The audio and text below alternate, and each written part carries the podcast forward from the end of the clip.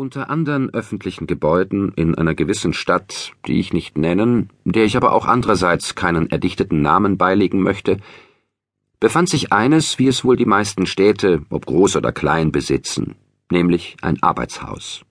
Und in diesem wurde eines Tages der kleine Weltbürger geboren, dessen Name dieses Buch trägt. Lange Zeit, nachdem der Arzt des Kirchspiels ihm zum Eintritt in diese Welt der Mühen und Sorgen geholfen, schien es recht zweifelhaft, ob er lange genug würde am Leben bleiben, um überhaupt einen Namen nötig zu haben. Obwohl ich nicht behaupten möchte, dass es vielleicht ein glücklicher oder beneidenswerter Umstand wäre, der einem menschlichen Wesen zustoßen könnte, in einem Arbeitshaus geboren zu werden, so schien es doch in diesem besonderen Fall für Oliver Twist das Beste, was sich augenblicklich für ihn ereignen konnte. Immerhin war es mit erheblichen Schwierigkeiten verbunden, ihn so weit zu bringen, dass er sich der Aufgabe des Atmens selbst unterzog, und eine Weile lang lag er als kleiner Weltbürger nach Luft schnappend auf einer Wollmatratze, bedenklich hin und her schwankend, ob er sich für diese oder jene Welt entscheiden sollte, wobei sich die Waage beträchtlich mehr für das Jenseits als für das Diesseits neigte. Wäre Oliver in diesem kritischen Zeitabschnitt von besorgten Großmüttern, ängstlichen Tanten, erfahrenen Ammen und Ärzten voll tiefer Weisheit umgeben gewesen, er hätte selbstverständlich die Stunde nicht überlebt.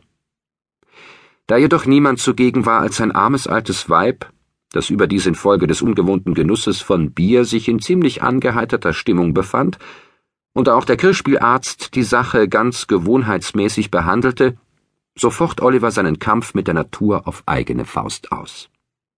Und die Folge davon war, dass er nach kurzem Kampfe atmete, nieste und endlich den Bewohnern des Arbeitshauses die Tatsache kund und zu wissen gab, dass er der Gemeinde eine neue Last aufgebürdet habe, das heißt, entschlossen sei, am Leben zu bleiben.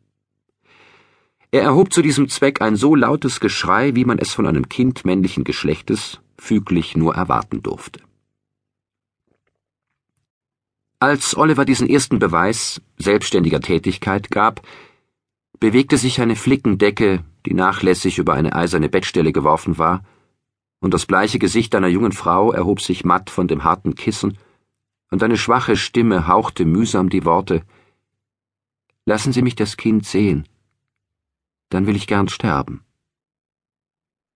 Der Arzt, der das Gesicht dem Feuer zugewandt am Kamin saß und sich die Hände wärmte, trat bei diesen Worten der jungen Frau an das Kopfende des Bettes und sagte mit mehr Freundlichkeit im Ton, als man von ihm wohl erwartet hätte Sie haben durchaus keinen Grund, an Sterben zu denken.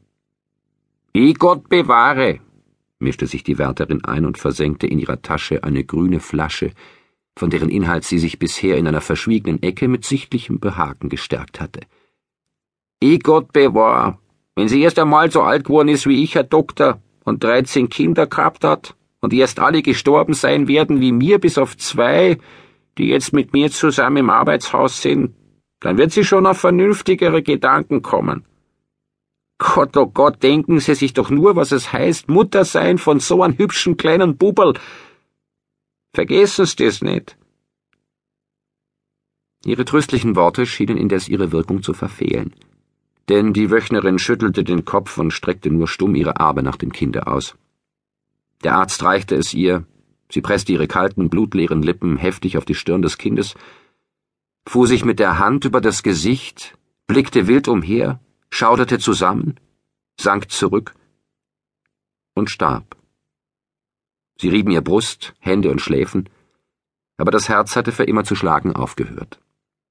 Sie sprachen auf sie ein von Hoffnung und Zukunft, aber Hoffnung und Zuversicht waren der Armen seit langem fremd geworden. Es ist vorbei mit ihr, Mrs. Thingamy, sagte der Arzt schließlich. Ja, ja, die Arme, sagte die Wärterin und bückte sich nach dem Pfropfen der grünen Flasche, der auf das Kissen gefallen war, als sie sich niedergebeugt, um das Kind aufzunehmen. Das arme Kleine.